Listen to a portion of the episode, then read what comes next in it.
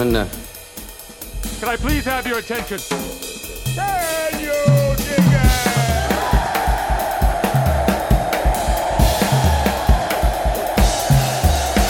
Greetings, dear listeners. This is Jonah Goldberg, host of the Remnant Podcast, brought to you by the Dispatch and Dispatch Media.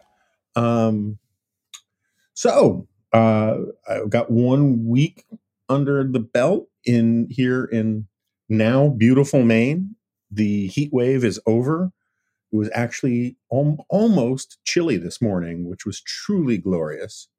Um, I can't tell you how off I off my feed I was with that heat wave here because the air conditioning at this house is just not adequate to my needs when it's crazy hot and I don't function well in crazy hot which is why I can never live anyplace tropical um, I can visit someplace tropical and um, and I could stay someplace luxurious for a little while someplace tropical but um, as I often say I am descended from a desert people, but we like a dry heat. And um, I'm just not up to just constant schwitzing. So um, I was also here alone for several days because my wife, the fair Jessica, took my sister in law, my daughter, and uh, my nieces and nephews, or some of them. I've got a lot of nieces and nephews. Um, and took them up to Bar Harbor for an adventure for a few days. And so I was without a car with these dogs and um, we were all going a little stir crazy. It was very, very funny. I'm not sure I could convey it, um, how funny it was, but like the first morning after they were gone, you know, these dogs are used to going on morning adventures in the car with me, and they're all excited and they're jumping up and down, you know, it's like a quarter to six in the morning, and they're full of this, you know, twirling, twirling, always twirling. Um, energy and Zoe's a ruining at me. Hurry up, let's go. We gotta go. There are things to do. And then I opened the front door of this this house we're staying in, and she runs out and runs right to where she expects to get in the car. And then she's like, wait a second. There's no car. What the and then just a string of expletives, um, you know, translated from doggy, uh, ran out of her. She was pissed and she just was like looking at me looking at the air where the car was supposed to be and it's like what are we going to do about this because they get bored walking around just here particularly because I, I, have to put zoe on a leash when i walk her zoe on a leash when i walk her around here um part because she loves to investigate people's backyards and people's front yards and look for um, groundhogs and whatnot but also there's I think kind of outrageously and grotesquely barbed wire in some of the woods around here, like in the middle of the woods. And um, she's not used to avoiding barbed wire. So I just have to have her on a, a leash. I don't have to have Pippa on a leash because Pippa's, um, she's scared of everybody and, um, and controllable, um, uh, just by me telling her, don't go over there. Anyway, um, so uh, wife is back. My daughter had to go to DC for a while, but she'll be back. When she comes back, she'll bring the cat. So the whole Goldberg clan will be here. And uh, so the thing, yeah. So it's funny. On I, I I mentioned this on the Dispatch podcast yesterday with David and Sarah.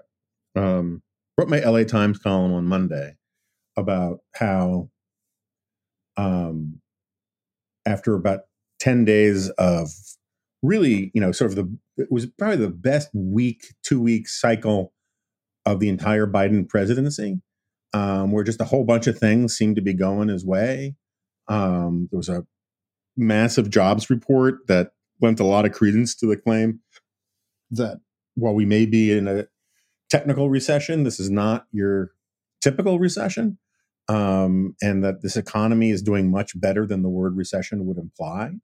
Um, I, am still a big critic of how Biden initially handled that stupid debate about is it a recession or is it not a recession. But um, a massive, massive jobs report is a good thing regardless. They got this, you know, uh, they got a deal on this Inflation Reduction Act. Again, I disagree with the messaging and a lot of the content, but it was content, but it was a big political win. Uh, they got rid of um, Ayman al Zawahiri. Um, and you can just go down, uh, you know, a list. They had some other legislative accomplishments. The CHIP Act passed.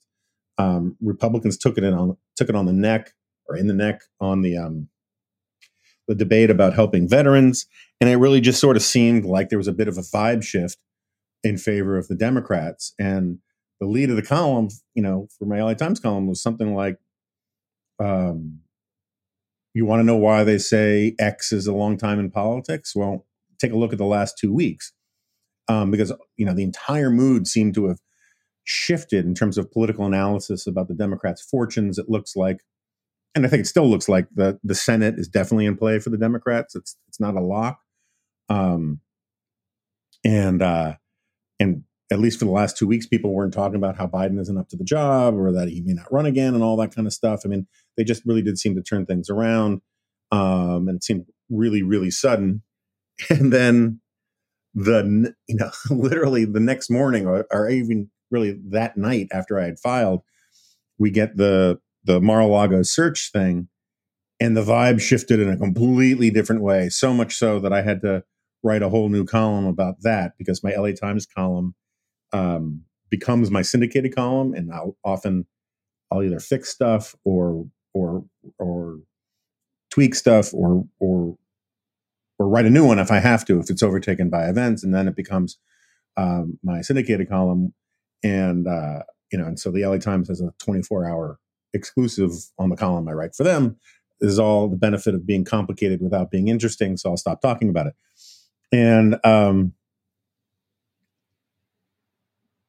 and all of a sudden, like that whole mood that dominated, you know, the political uh, you know conversation on over the weekend and on a Monday just completely disintegrated in the wake of this you know set your hair on fire uh, craziness that we've seen over the last few days um, with people saying how this is this is a guarantees that Trump is the nominee and that you know um, this is going to get him elected and this is spells the end for the democrats to you know all sorts of other wacky things. And um and so i don't know where this thing is going to play out next. But I, for all i know by the time i hit stop on the record button here we're going to find out what was actually taken from trump's uh you know home. The press conference was yesterday, and you know, there's all these reports this morning that say it was a um, that there were these specific and very special nuclear documents or nuclear documents related to nuclear, you know, assets that the FBI was trying to get back.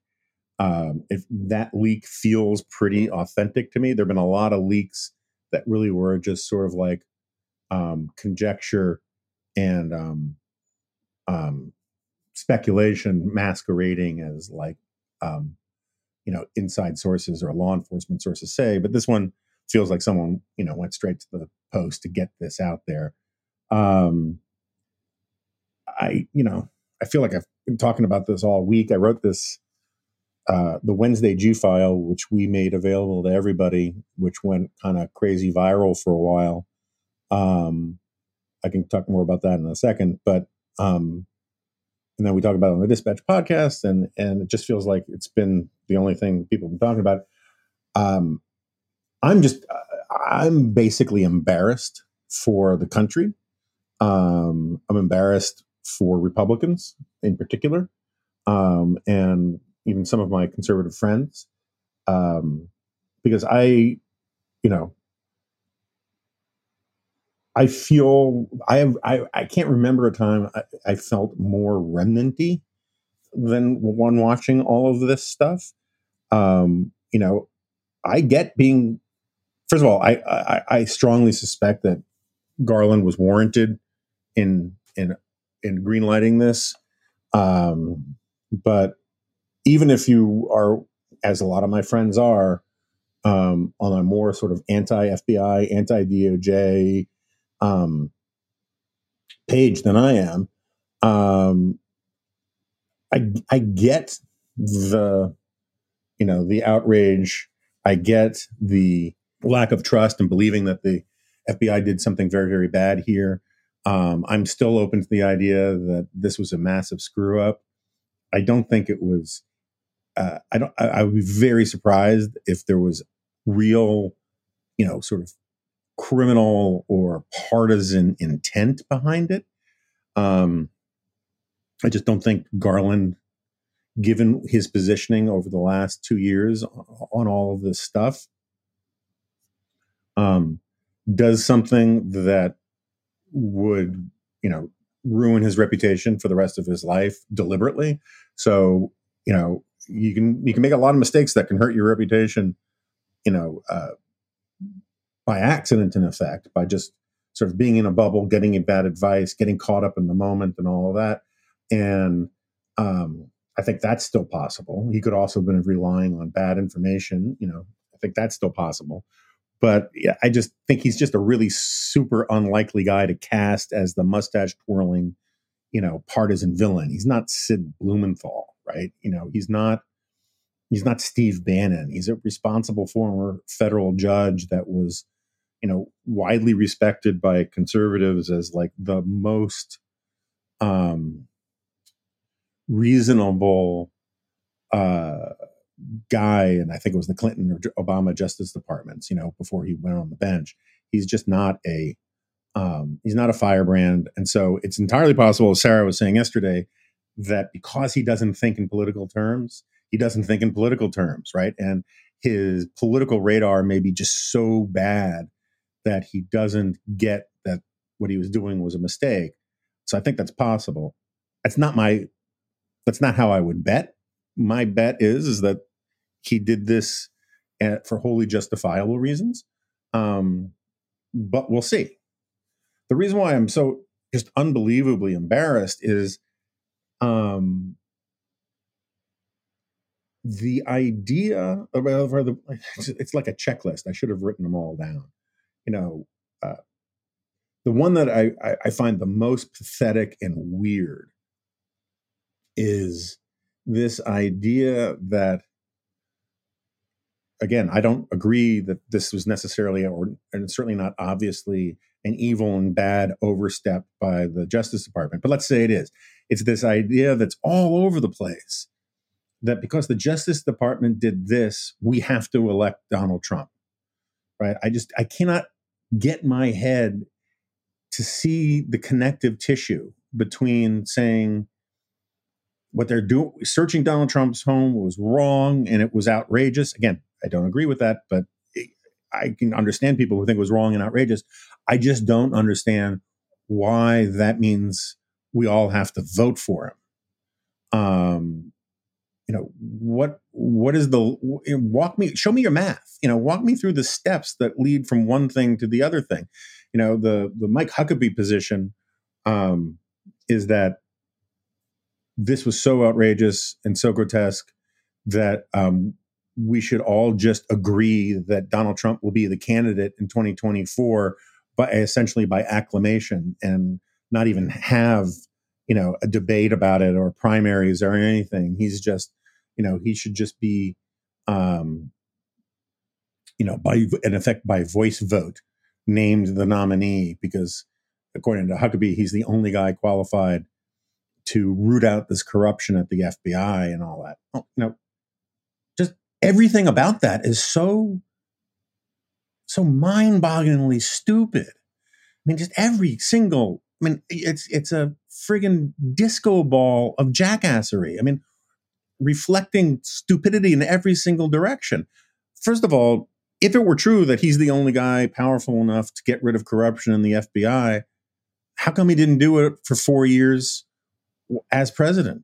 How come, you know, he was, you know, talked out of doing all sorts of things by, you know, his Justice Department, his appointees. Um, you know, he put judges on the court that didn't do what he wanted them to do, including try to steal the election. You know, in all of those, you know, court cases after um, he lost, uh, questioning the outcome of the election, one Trump appointed judge after another went the other way against him. His, virtually he was told his entire Justice Department, you know, leadership would resign. Um, he proved remarkably ineffectual at getting at rooting out the deep state. Um, um, moreover, like even if he was the right guy to root out the deep state and all that kind of stuff, why does the FBI raiding his home somehow obviate the need to have primaries or make it sort of illegitimate to consider somebody else's candidacy for the presidency? I mean, it is just such a unbelievable kind of false idea, stolen base thing to sort of budger uh, to to sort of bully and badger um, Republicans into rallying around this guy because he's supposedly a, this victim martyr. And you know, another thing that's so embarrassing about this is how almost instantaneous. Well, I mean, almost instantaneously, so many people ruled out any possibility that the search was justified. You know, they like even forget for legitimate, you know, civic reasons that they might want to sort of wait and see. Um, even for cynical political reasons, you'd think some of these people would would want to wait and see because it could turn out that it was justified, and you're going to be left looking pretty ridiculous if you're screaming bloody murder about it when it turns out that it was entirely warranted. I mean, I'm and but no, so few people did that. It was, I mean, Chuck Schumer did it, you know, and but Chuck Schumer is not the kind of guy I'm talking about here. Um, it is so weird to me, just so fundamentally strange, um, that at every turn people give Trump this bizarre benefit of the doubt that he couldn't have invited these problems upon himself. I mean, there is there is there's been no political figure in our lifetimes, arguably in American history, who invites more trouble upon himself, and then everyone says, "Oh, look, he's a victim of the trouble he was he invited himself upon himself." It is just so weird, and I, and I think you know psychologically, a, a lot of this has to do with the fact that he is such an un- unbelievably flawed person that you know it's people have to sort of overcompensate for his flaws in a weird way it's sort of like you know i've known parents who had you know real screw ups as kids and they would get crazy defensive um and go you know not just sort of defensive but you know get to the point of saying their kid could do no wrong right they're they would get into this weird um, sort of denial mode. Um, and I kind of feel like a way about Trump. I think that at some level, people understand what an incompetent moron the guy is, um, but they can't. They, they they can't bring that into the, the the light of their conscious thought. Never mind their conscious speech, and so they twist themselves into these bizarre pretzels and it'd be one thing if everyone was just sort of screaming about how, you know, cat piss tastes like lemonade or vests have no sleeves. That would be like fine. But the way they're lashing out and overcompensating in defense of Trump is running down the United States of America in profound ways. Um, you know, and this is what I wrote about in the, the sort of stem winder of a G file on Wednesday. All this talk about banana republic stuff and about how the regime is corrupt. Um, I understand that the average schmo on Twitter doesn't know, you know, what a banana republic is or what um, um, what the technical meaning of the word regime is or how it is properly used. I was just talking to my wife about 10 minutes ago because she hadn't read the G file and she's reading it. You know, um, you know, and I was making the point that in I made the point in the G file that a regime is a term for a for a, a system of government, not an, an administration, not um, you know a specific leader, but the form and system of government of a given country, and um, and my wife was saying, you know, when she was working at the UN, she was Nikki Haley's speechwriter at the UN. They reserve the word regime specifically for corrupt or authoritarian countries. And I got no problem with that. That's, you know, that's that's correct in the sense that colloquially, well, let me put this way. Technically, regime means a system of government, but colloquially and diplomatically, we reserve the use of the word regime to have a, a pejorative connotation. And, you know, either either that it's corrupt or that it's uh, undemocratic. And none of that detracts from my point, which is that talking about the American, the corrupt American regime, as Ron DeSantis and Marco Rubio and all these other people are doing, um, you know, every five minutes, you know, Steve Bannon is talking about the Biden regime and all of this nonsense. Um, there is no Biden regime, right? There's the Biden administration, there's the Biden presidency, but the regime is the Constitution of the United States. The regime, the regime is our constitutional order. All of our elected officials swear loyalty and allegiance to a piece of paper, the Constitution. Other regimes, you swear loyalty to a person. Um, that's the sort of the difference between you know Im- impersonal versus personal forms of of political power. We don't have a monarchy. In a monarchy, everyone's loyal to a person. And yeah, you can get weird intellectual theories and philosophical theories about how the person and the office overlap. And that's certainly true with the presidency. You know, the, the person of the president is also the instantiated presidency in the United States. That's fine. But the president of the United States isn't the ruler of the United States. He's the chief executive of one branch of three branches of the federal government. And we have lots of other government in this country. And when people start talking about the corrupt regime, again, I know that they don't understand, at least I know that the, the sort of normal people who are parroting this BS um, don't necessarily understand what they're saying. But when you have, um, you know, serious, you know, high level politicians, you have writers um, who are supposed to be knowledgeable about this kind of thing. You know, the Claremont crowd uses the word, throws the word regime around um, recklessly all the time. I mean, just to give you a sense of where I'm coming from, um, one of the formative debates of my 20s was uh, when the um, when First Things, and this is back when First Things was um, a bit of a different kind of magazine um, in a sort of like the Catholic commentary magazine. It was a very, um, you know, very serious intellectual journal, and um, they ran an editorial in the wake, I believe, of the Casey decision, basically questioning the legitimacy of a regime of the United States of America for being able to um, tolerate abortion on the scale that we do in the United States.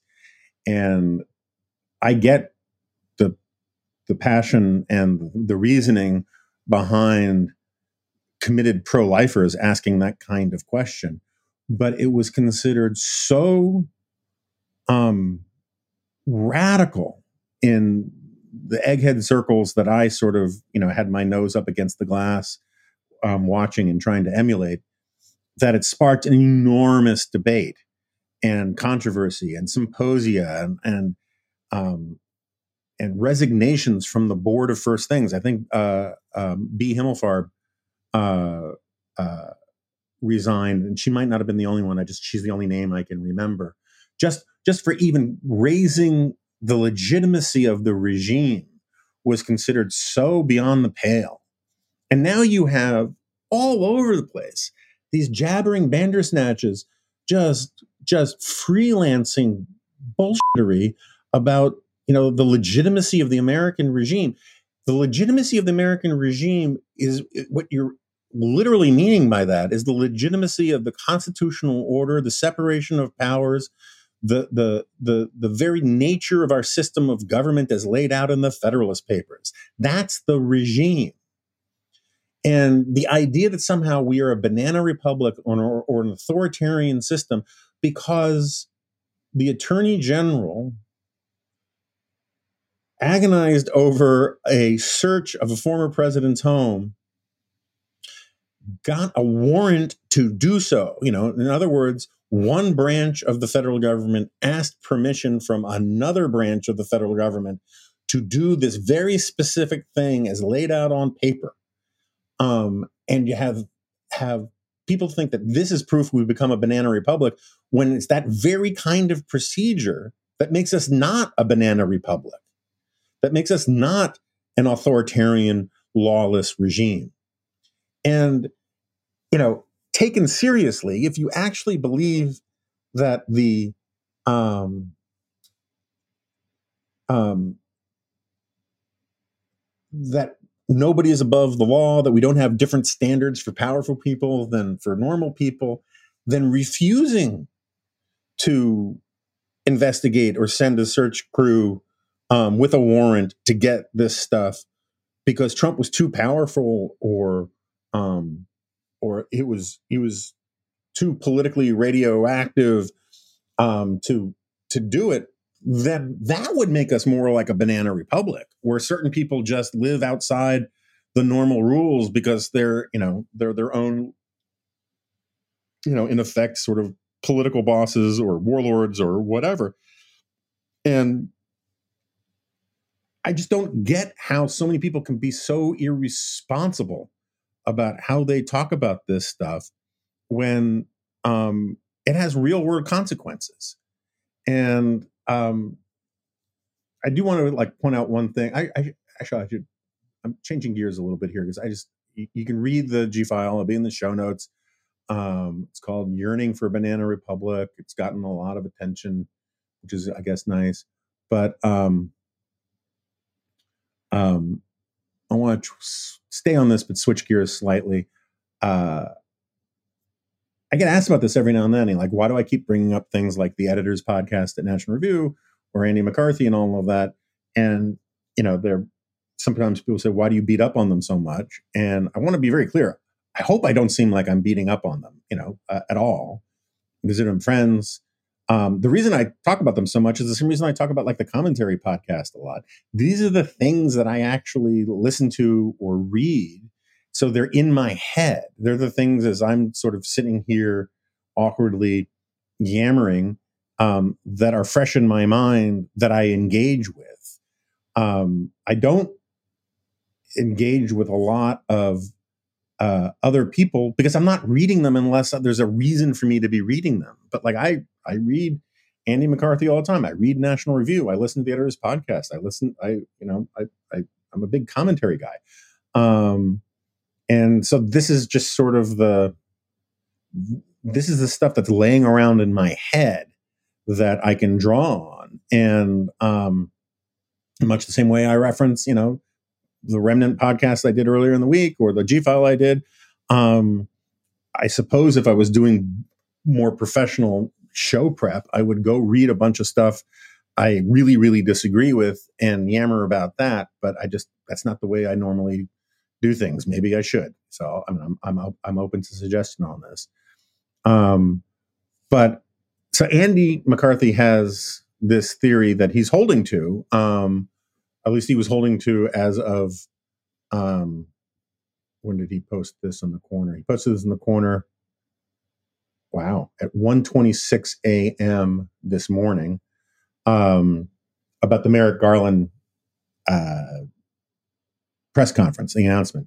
And uh, there's a lot in there. I think is v- a lot of points very well taken that I probably agree with him on a bunch um, of it. Um, but he says in point six of this, um, how many points does he have? I guess it's it's it's long. Anyway, in point six, he says. Uh, Garland's preening defense of Justice Department lawyers and FBI agents is touching, but misleading. We have a two tiered justice system which is utterly biased against Trump supporters while coddling progressives. Garland's claptrap about how even handed law enforcement is on his watch is laughable, But understand, by and large, Americans who are angry about politicized federal law enforcement are not angry at line prosecutors and FBI agents.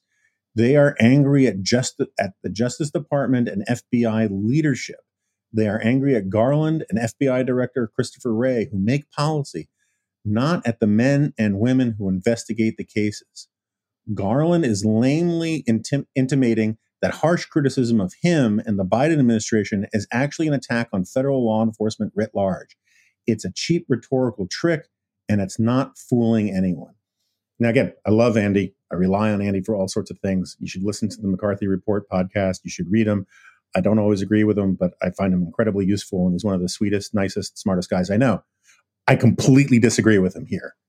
I mean, like, really profoundly disagree with him. Um, it is now becoming evidently clear that this shooter in Cincinnati wa- was fooled by all of this. And he went to go shoot a bunch of field agents in Cincinnati, not the FBI leadership, not the DOJ leadership, not Garland or Christopher Wray, but the rank and file people that that Andy is arguing uh, nobody is mad at. And I just don't think that's true. You have Newt Gingrich, who has lost his freaking mind in recent years. I mean, some people some people will say he was always crazy, and there's a certain truth to that. He was always eccentric. He was always, um, you know, like completely bought in on his own world historic genius. Uh, that's true, but he's now just grotesquely irresponsible, and he's describing. F, he says he's writing that we should view FBI agents as if they're like wolves, who are you know at you know uh, at war with the you know who are trying to dis- devour the American people. You have Steve Bannon out there um, saying the FBI is the American Gestapo. Um, you have all sorts of people talking about the FBI and the DOJ as institutions from the low ranking people all the way up to the top as enemies of the people. And at least one guy, it now seems, um, I just according to the latest reporting I read just before we started, um, that this guy deliberately went to go kill people at the FBI because of the the criticisms of the FBI that we're hearing. All of this Civil War talk is not aimed at simply um, Merrick Garland and Christopher Wray. It's aimed at whole institutions and really, frankly, the legitimacy of the US government. And I think it's profoundly um, dangerous and stupid um, to, for people like Gingrich and Rubio and Bannon and all these people to talk this way. I mean, for Bannon, I don't know that it's stupid because I think he's evil and he is deliberately fomenting this stuff. Um, you know, apparently, I was I heard on NPR this morning that Bannon was talking about how he thinks it's entirely possible that the um, that the deep state and the FBI are plotting to assassinate Donald Trump. I mean, it's just it's so wildly irresponsible. And um, I get Andy's point. I'm not saying Andy's irresponsible or stupid or any of that kind of stuff. I'm saying that I just think he's wrong on this one point. And um, um, and and he's not even entirely wrong on the point. I do think that there is a two tiered approach from this Justice Department. I do think that like the failure to do more about Hunter Biden and all that kind of stuff is a major political problem for the FBI and the DOJ. Hunter Biden's clearly corrupt. He's clearly done things that if he were the son of a Republican president, um, we would ha- we would be seeing something different here. I don't think that like you know there's a polling out that says like something like 12% of Republicans think January 6th should be investigated, but something like 86% of Republicans think Hunter Biden should be investigated. Um, you know, get your priorities straight. But I, I agree with Andy that the way the FBI has handled things and the DOJ has handled things over these years, going back to Comey and the Crossfire Hurricane stuff, which was all f- shot through with screw ups, there's ample reason for mistrust. There's ample ample reason for um, not believing uh, the leadership of these organizations when they say things or taking it at face value. I I have no quarrel with that argument. I might quarrel with the intensity with which some people hold, but uh, the basic point I think is absolutely right. But I don't think you can say you can you know reassure yourself by saying, um, oh, all of this talk about Gestapo and wolves and planting evidence and assassinating the president, um, uh, that all of this stuff is really just uh, well grounded and sincere criticisms of Merrick Garland and Christopher Wray. Um, and that nobody is nobody takes any of that as criticism of rank and file FBI agents or line prosecutors. I just don't think that's true. And like if you listen to to to Donald Trump and his rhetoric, it's it's not what he's saying. Um, he's saying, you know, it's the deep state and it's the fake news and it's radical left wing George Soros prosecutors um, all working together to, you know, undermine me, you know, woe is me, I'm a martyr, all that kind of stuff. That stuff has consequences. And, you know, the Cincinnati incident, I'm hoping it's a one off. Um, but it's not at all inconceivable that by the time I, you know, stop recording here and check what's happened in the news and turn off the, you know, the, the, I turn back on my notifications because I turn them off when I'm doing this. Um, uh, because I just can't stand all the text from Steve.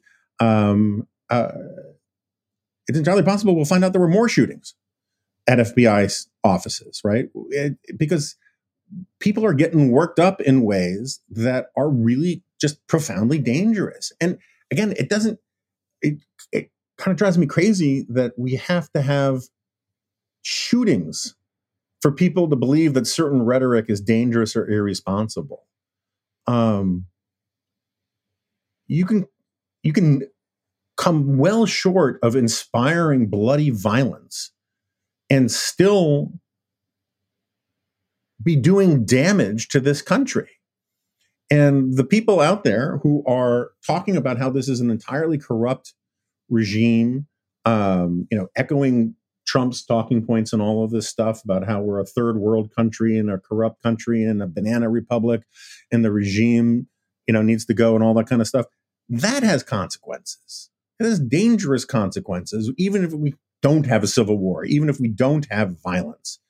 Um, I just find it all like just really, really depressing how stupid um, the sort of elected class of the Republican Party has become in all this, how convinced it's become that uh, spewing infuriating nonsense is smart politics. Um, it's just it's really profoundly depressing to me. Um, oh, one last point, just because I'm getting a lot of email about it, um, about that, about the Banana Republic G file thing. I I screwed up. I made a mistake but it's not the mistake that people think it is. Um, I um, used the expression about Donald Trump having free reign, and I spelt it R E I G N, as in like a king's reign, rather than R E I N, which is like a horse reign. And a zillion people have pointed out to me that um, the correct phrase is uh, free reign, as in uh, free reign with a horse, not free reign as in like a king. I knew that. Um, where I screwed up was I was the original language had this uh, play on that, where I made a joke about how it's not the you know I, I know it's the horse thing, but you know reign is sort of what these people want Trump to do because they want him to be a king. Um, and at the last minute before sending it off, I fixed some other stuff in that paragraph and I cut that part out and I didn't put anything back in and I left it as rain. So uh, I appreciate the, the, the constructive criticism, but um, there is a certain poetry to it being free rain instead of free rain. Uh, but it's not that I didn't know that I just made a mistake. Where I I did screw up, um, and we had to post a correction on it. Was I got my Latin American dictators wrong, and I kind of combined two, um, and I referred to Manuel um, uh, Ortega, which was a conflation of Manuel Noriega and Daniel Ortega. Um, but uh, anyway, be that as it may. Yeah. So, oh, this point about um, being and saying stupid stuff is smart politics. People think it's smart politics uh, you really should go back and read Kevin Williamson's Tuesday newsletter, um, where he goes pretty deep into this, where basically the the market signal that Trump set for the GOP um, has convinced a whole bunch of people that populist populist boob bait and red meat stuff is smart politics. And what they've seemed to have missed is that it's actually not been particularly good for the GOP. Um, you know, Trump was the first president, I think, since Hoover to lose the presidency, the House, and the Senate. Um, it definitely cost, you know, he definitely explicitly cost Republicans the Senate in 2020 because it was those two Georgia seats that made um, it a 50 50 Senate. Um, and the data on that has just been simply, you know, poured over with a uh, with something that you pour over very closely. Um, looking glass, a monocle, microscope, um, fine tooth comb. Um, and it's clear that if Trump hadn't screwed around in Georgia, uh, the GOP wouldn't have lost those two seats. And um, you also just look at you know what's happened at OAN network, which I think is probably circling the bowl as we speak. Um, you look at what happened to Rudy Giuliani. I mean, you can go down a long list um, of things of people thinking that uh, being a jackass uh, was the way to climb the ladder when really it was a way to fall off the ladder, both for institutions and individuals. And um, I think it's it's something I, you know, I, I, wish there was a way to sort of convey that point to more people because I, I, see it on an individual basis with a lot of young, talented people who are misreading the tea leaves and they think that um, making a bet on sort of integrity uh, is a, is is stupid and that you can get further ahead by um, by joining the the the, the jackassery. Um, and I understand why it might seem that way because there are a bunch of you know people who skipped a lot of rungs on the ladder in the last five years by leaning into this stuff. Um, I mean, you just look at you know half the recent hires at you know at Fox um, or the various you know sort of legal and pundit types from the the the Trump era who would never be as you know would never be household names were it not for them you know buying into the strategy but you know there's a lot of there are a lot more examples of people's careers being permanently destroyed or permanently damaged by buying into this kind of nonsense stuff you know um um you just look at you know, I don't know, Milo Yiannopoulos. Uh, for all I know, Milo was a, you know, I knew people who really liked him 10 years ago and told me that, oh, you should meet him. He's really smart. He knows a lot of things, blah, blah, blah, blah, blah. Super charming, you know, and he gets this, that, or the other thing. I never really bought it.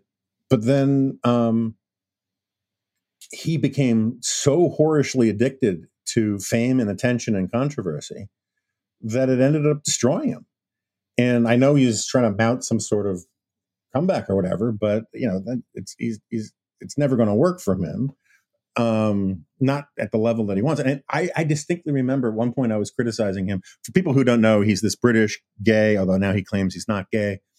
Um, uh, he's still super gay. Um, uh, um, he's this British guy who worked for Breitbart who um, claimed um, who wrote, you know, or allowed someone to write in his name um, or with his byline, um, you know, these defenses of the alt right, and and he was one of these sort of, you know, get everybody to look at me guys, and um, I remember I had criticized him, and he had this response to me. I think it was on Twitter that he thought was just this unbelievably devastating rejoinder where he said, This is the real reason uh, Jonah Goldberg doesn't like me.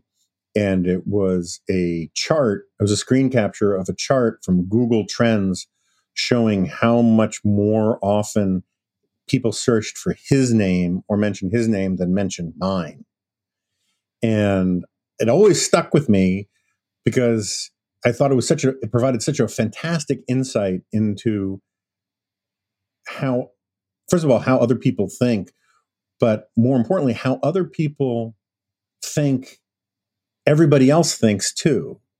Right. I mean, this is one of these lessons of the last few years that is, I think, really valuable if you're open minded to it, which is that if you, um,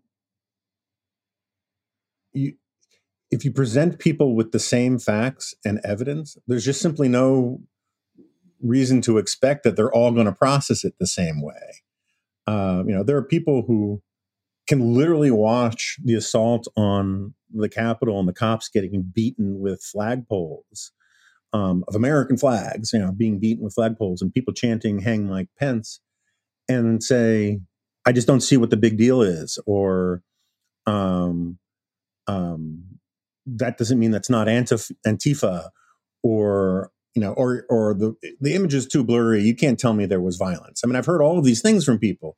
I've heard these things from you know, I have lots of friends who have real abiding problems with their own parents because their parents are more locked into the sort of crazy Trump narratives than um, anybody else, and it's dividing families. And it's amazing how you know you think you understand certainly people in your own family, and they just process stuff differently. And so, of course, you know, like an attention-seeking whore like Milo, he just assumes that I must be one too, and uh, I am not. um, and uh, there are also it's always interesting when when people reveal how they um, they think you must share the same kind of motivations as they do. Um, anyway, that's why it always sort of stuck out at me. But um, Kevin's point, you know, is I think a very very valuable one. Is that that what we've seen in the last five years is an enormous number of people operating on the wrong theory about how to advance their careers and how to you know do smart politics and it will be um, interesting to see when the snapback realization comes and people recognize that um, you know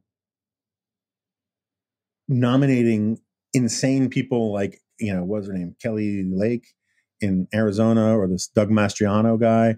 Um, it's not smart politics. You know, I mean, doing doing what the hard hardest core crazy people in the base of the party want, um, and what talk radio um, types want uh, is not smart politics. Everyone needs to sort of stop getting reaffirmed by their own bubbles. And maybe look, maybe my I'm I have my own bubble. Except the thing is, is like I've made peace with the fact that I'm in the remnant. I've made peace that the whole business model of the dispatch, which I think is a very good business and it's a very good business model, but you know, if you just work from the assumption that that let's just say that the current division of passions and psychology um, is going to stick around for a very long time for the rest of my say professional life. Um, that means that somewhere between 60 and 80% of people on the right are going to continue to be um, either unhinged or persuaded by the unhinged or un, or sympathetic to the unhinged. Um, and and that means that somewhere between 20 and 40% of the right isn't going to be and it also means that there's going to be some significant portion of reasonable people on the center and the center left who want to have reasonable conversations with people on the center right. Um, that's our market, right? And I've made peace with the fact that like I am not going to be um, super influential uh, in the Republican Party anytime soon or ever. And I don't, I just really couldn't give a rat's ass. It was never sort of my goal. I never had the sort of approach to this stuff that people like you know my friend Bill Kristol had, which is that they wanted to be players in the thing. I am very happy hanging out with my dogs, my family, um, and uh, my friends and doing the work that I enjoy doing. And if it has purchase, great. If it doesn't, okay, that's fine.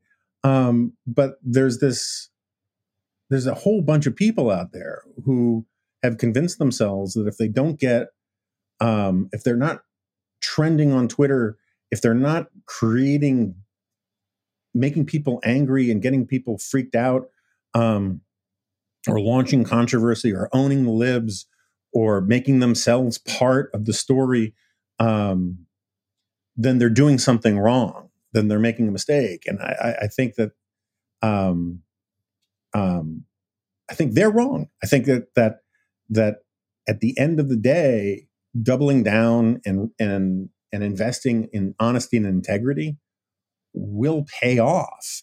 Um, and if it doesn't pay off in the in the marketplace, so be it. That's not where you're supposed to be looking.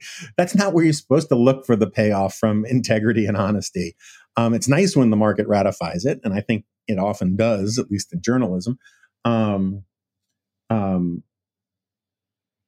but if you think everything is just a performance, everything is just a show, um, and therefore, if you're not on stage, you're failing. Uh, that's that's a business model that is going to work out badly for all but a tiny, tiny fraction of people who get their own cable shows um, or who manage to stay in the limelight for very long pe- periods of time. Um, and and if you think the only way you can stay in the limelight is by you know spreading BS and all of that, uh, you either have to like be really, really good at it, um, um, and you have to be perfectly comfortable with the fact that you're going to get a reputation among people paying attention for being an unserious person. And um, I just I find it amazing how many people are perfectly comfortable doing that. Um, and I, I, I sometimes really wonder who is deluding themselves and doesn't see that they're getting that reputation, and who um, just doesn't care because it's the nature of the grift. Um, what else? Oh, you know, one other thing I, I've meaning to talk about for a while. Um, so there's this theory going back to the Trump stuff, right? There's this theory that um, this was really uh, the the classified document thing was a pretext um, for actually finding Capitol riot stuff or January 6th stuff, and um, Andy still makes that argument. A bunch of people, a bunch of people I, I know and respect make that argument. Um, and it's speculation, obviously, because we don't know. And you know, the smart people making that argument frame it as such. They say, they say, "Here's my theory," right, and all that kind of stuff. So, um, I don't, I don't think it's entirely implausible. Um, I don't think it's irrational argument. Um, I do think, though, uh, it's unlikely for the reasons that um, David uh, French laid out in the Advisory Opinions podcast, insofar as unless you know for sure that you're going to find the stuff that you're that that you're doing this pretextual raid for, um, it's just an enormous risk, right? It's just a crazy enormous risk you're, you're going to try and pursue it, it requires buy-in from all sorts of layers of the justice department that i just that you have to be sure are never going to leak um, and you have to be able to convince a judge of both the pretextual ground you know above both the stated reasons you want the search warrant but also maybe even wink wink uh, the real reasons you want it and i, I just i'm i am skeptical that that's what actually happened um, I'm skeptical that Merrick Garland would would take a flyer like that. Um, but look, I don't know the Justice Department nearly as well as as Andy does, and some of these other people do. So maybe I'm wrong about that. But the thing I wanted to talk about is like, and maybe it's because I've you know I'm I'm working my way through this uh, book about uh, Julius Caesar. Uh, Adrian Goldsworthy, the guy who writes it, he makes this point several times that you have to be careful about working from the position that Julius Caesar knew he was going to be Julius Caesar, right? You know, you have to, there are plenty of moments in his life where no one thought he was destined for greatness, where he didn't really stand out as a sort of special, you know, oh, that guy's going somewhere, um, can't be on the wrong side of him. There were plenty of times when he could have died, you know, of this, that, or the other thing, could have been killed. Uh, he could have made a bad political decision and and and lived his life in obscurity. It's because, and the, the, re- the reason he's saying this is that there is a tendency among historians and among human beings generally to assume the characters in a story of the past knew who they were in that story all the way through. And I think we there's something like that that happens a lot in in politics and punditry where and maybe it's maybe I see it all over the place because I, I'm I, I, see things sort of through this prism myself, and I have to guard against it. Um, you know, in a movie or a TV show, we know like when I don't know, uh, you know, Jason Statham or whatever that guy, straight Statham, I can't remember his name, the guy from the the uh, the British guy from all the the the the, it's the same movie. The the the courier. I can't. What, What is it called? Anyway, the messenger. The guy who just drives the Audi all the time, or like forget it because I'm completely brain farting on um, the guy's name and the name of the movies. Um, in the Fast and Furious movies, right? We know, particularly if it's 15 minutes into the movie, if they're revving up the engine to to jump from one rooftop to another in a car, we know they're going to make it, right? like it's, it's sort of like the characters know they're gonna it's gonna work.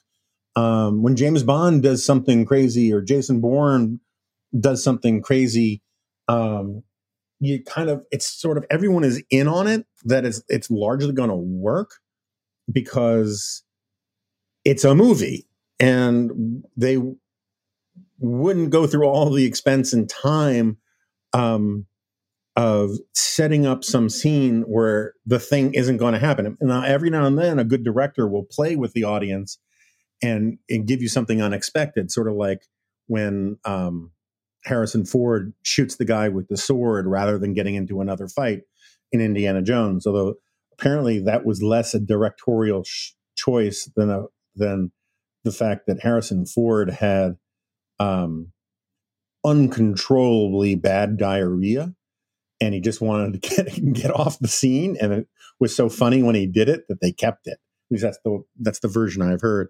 But you get my point is that we know when you watch things like they're a movie do you think that the you come up with sort of narrative explanations for why characters are doing certain things and when you do that too often you give short shrift, right? You don't give enough credit or attention to the fact that the person's actually making the decision don't know how the future is going to unfold. They don't know that something is going to work. Um, uh, and so the idea that somehow Garland and the FBI filed for a warrant under these circumstances to take a flyer um, makes very little sense to me. Um, I could be wrong again, but if they didn't know that they were going to find this January 6th stuff that they um, think is worth going through all of this stuff, then it seems to me uh, going on a fishing expedition to on a on a silly charge on a on a on a on a trivial charge, but on a a, a for want of a better term, unwarranted um, reason, you know, just some document hunt, um, in the hopes of it unearthing some sort of silver bullet, you know, smoking gun thing, um,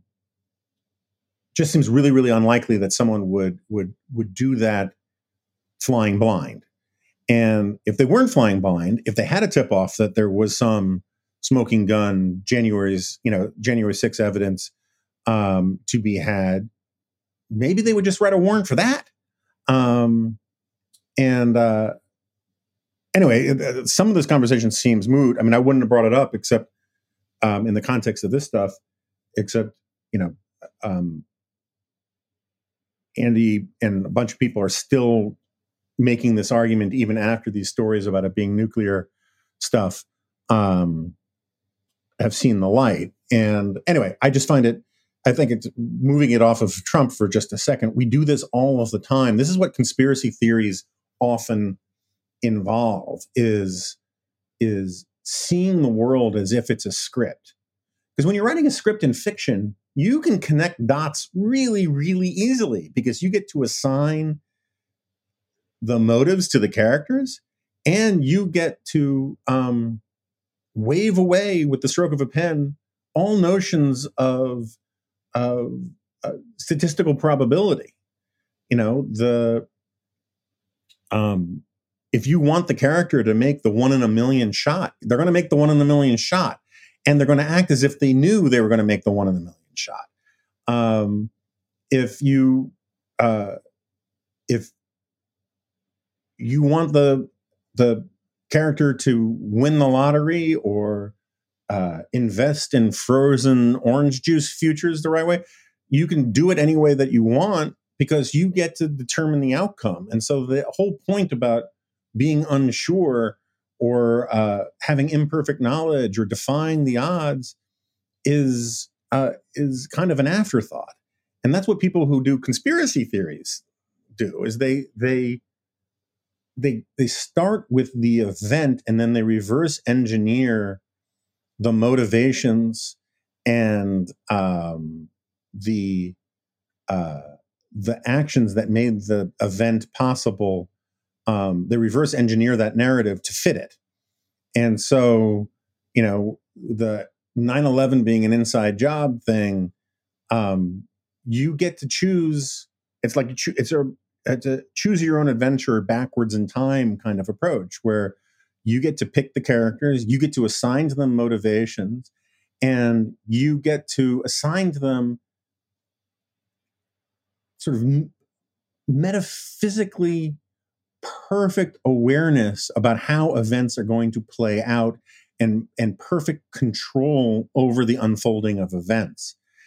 But if you actually know anything about how like life works or how politics works or how government works the idea that you could have um, a plot that would involve at minimum let's say a thousand people right? I mean i think that's a pretty conservative number to crash planes into uh, the you know the plan was the Capitol or the White House, um, the World Trade Centers, um, and the idea that you could plan all of that out, get all the people positioned in the right place, um, um, actually blow up the buildings yourself, according to some of these theories, right? Because these were controlled demolitions, um, according to some of the truthers, you know, and don't don't even begin to send me an email about Building Seven and um,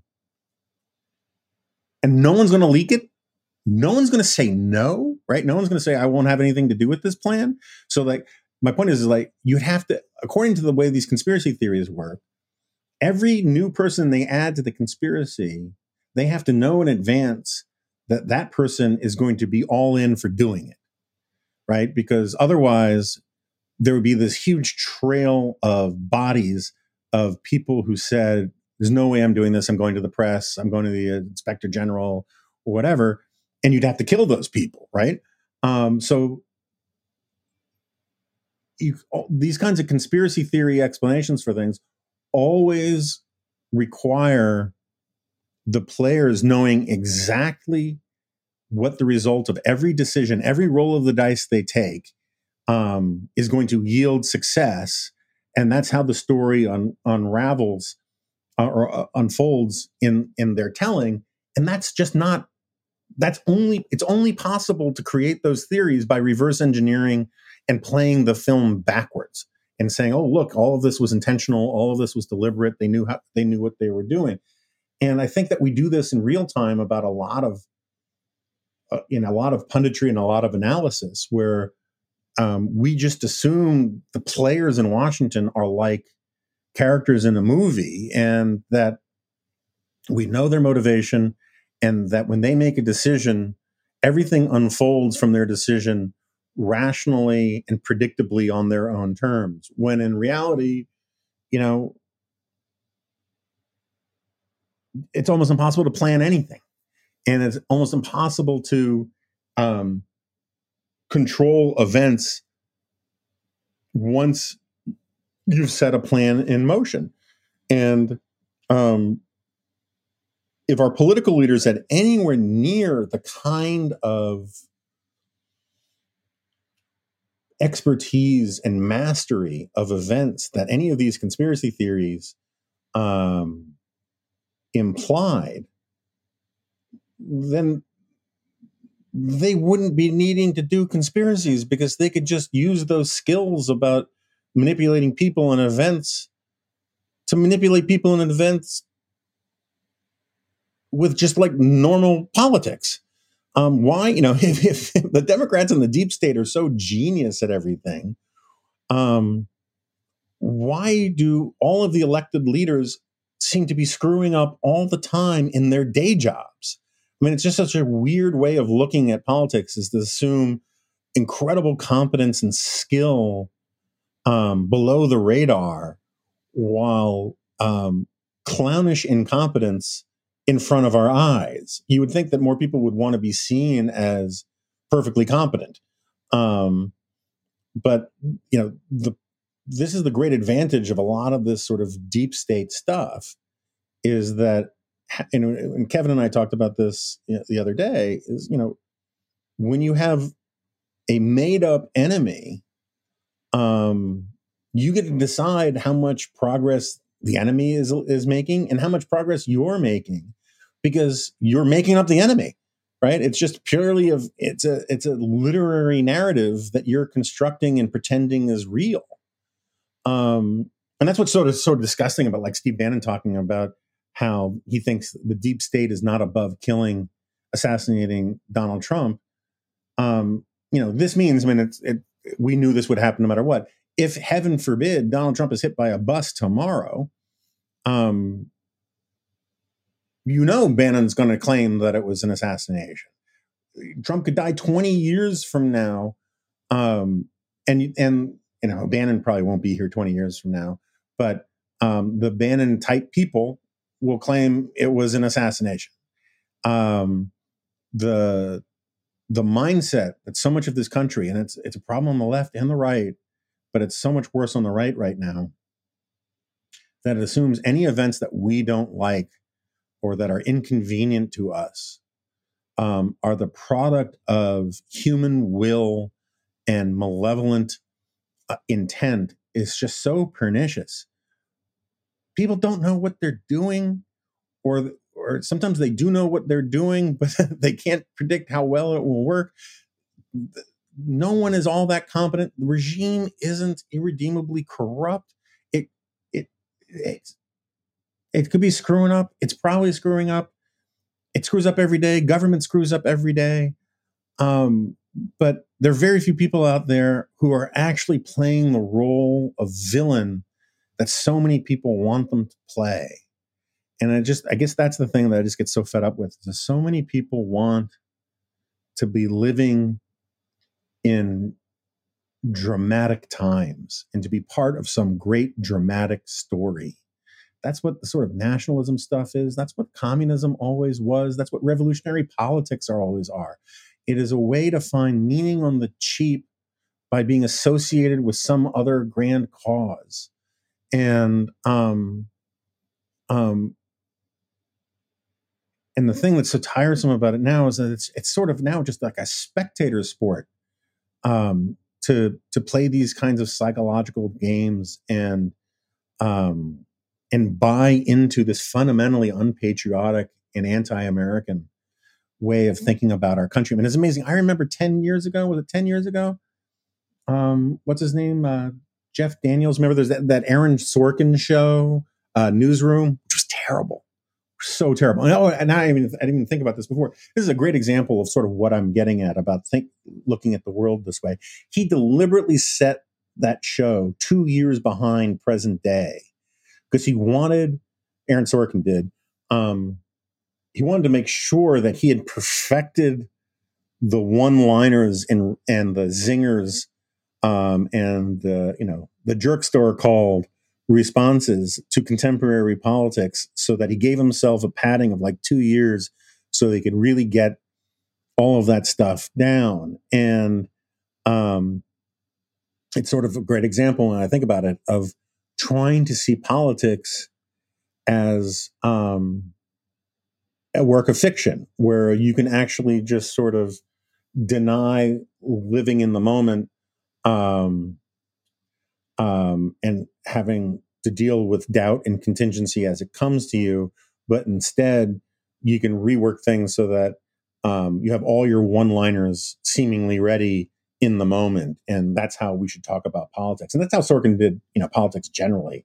Was it was his screaming from his couch at you idiots? This is not how politics is supposed to work. It's supposed to work um, the way I write it. And that's what the American president was about and all that. Anyway, the opening episode of that really terrible show, um, Newsroom, um, had this famous scene that a bunch of us, um, back when I was, you know, a conservative in very good standing, um, got very, very angry about, where is it Jeff Daniels? Yeah, it's Jeff Daniels.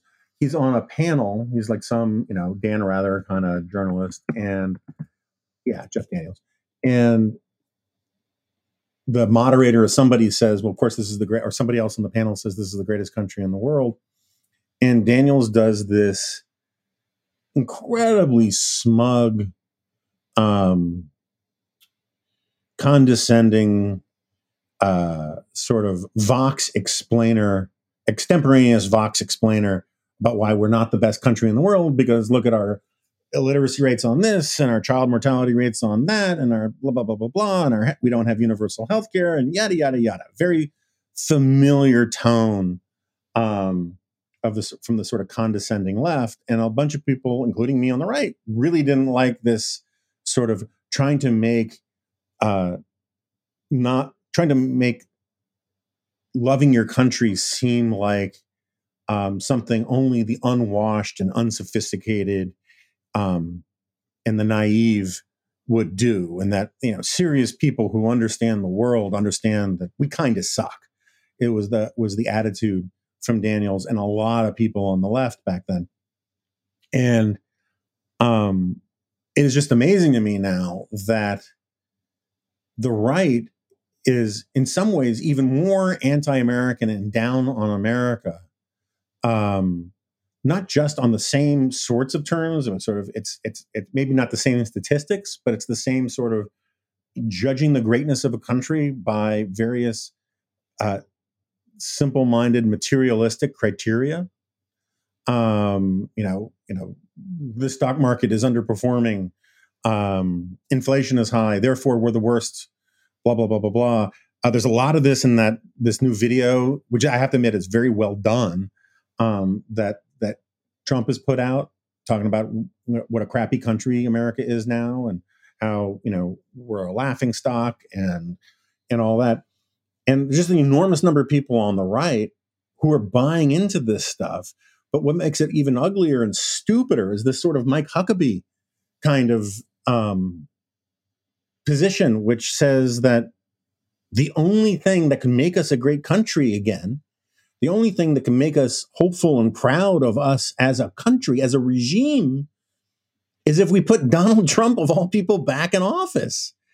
And um, this idea that America is either terrible or great, depending upon whether one person, even if I thought Donald Trump were awesome, were just, you know, the cat's pajamas, it's still a grotesque idea. And one of the reasons I know I'm consistent on this is I've been making this point about virtually every ultra fan of every president we've had for the last 20 years.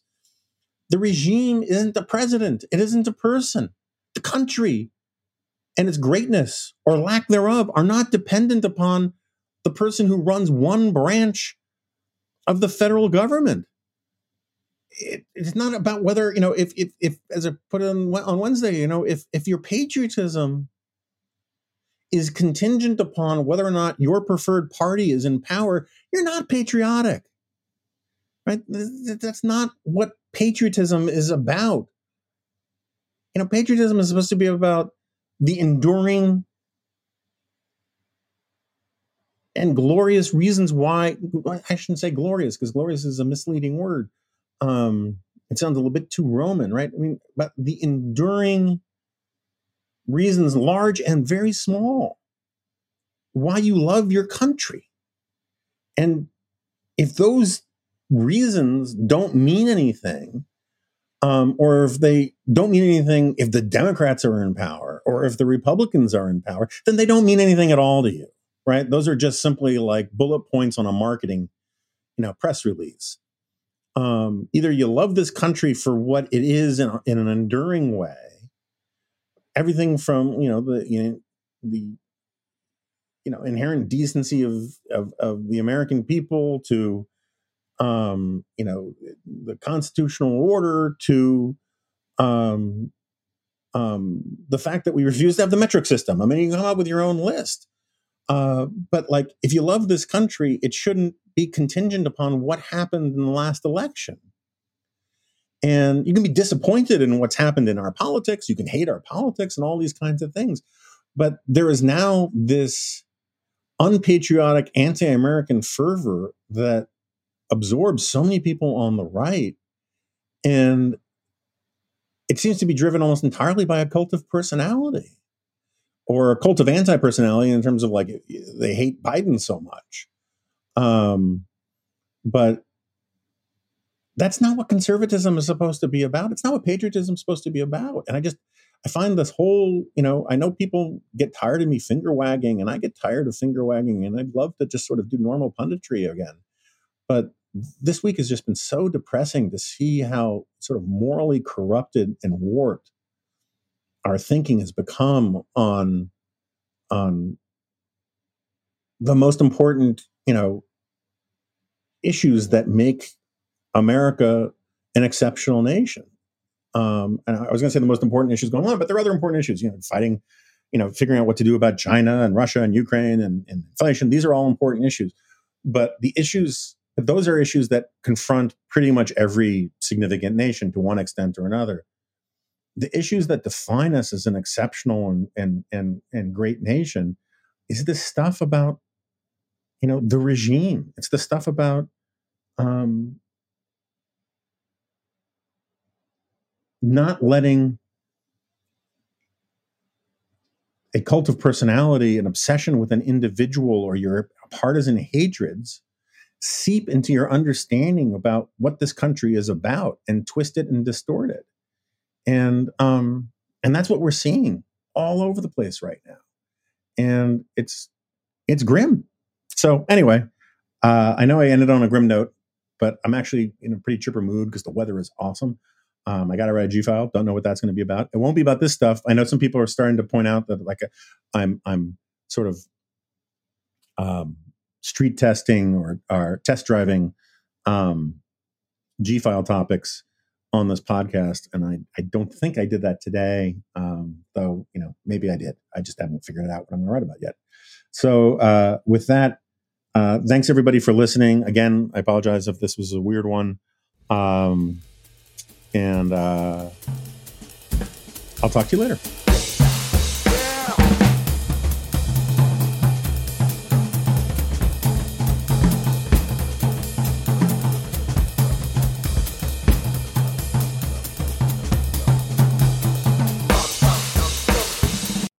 Human torch was denied a bank loan.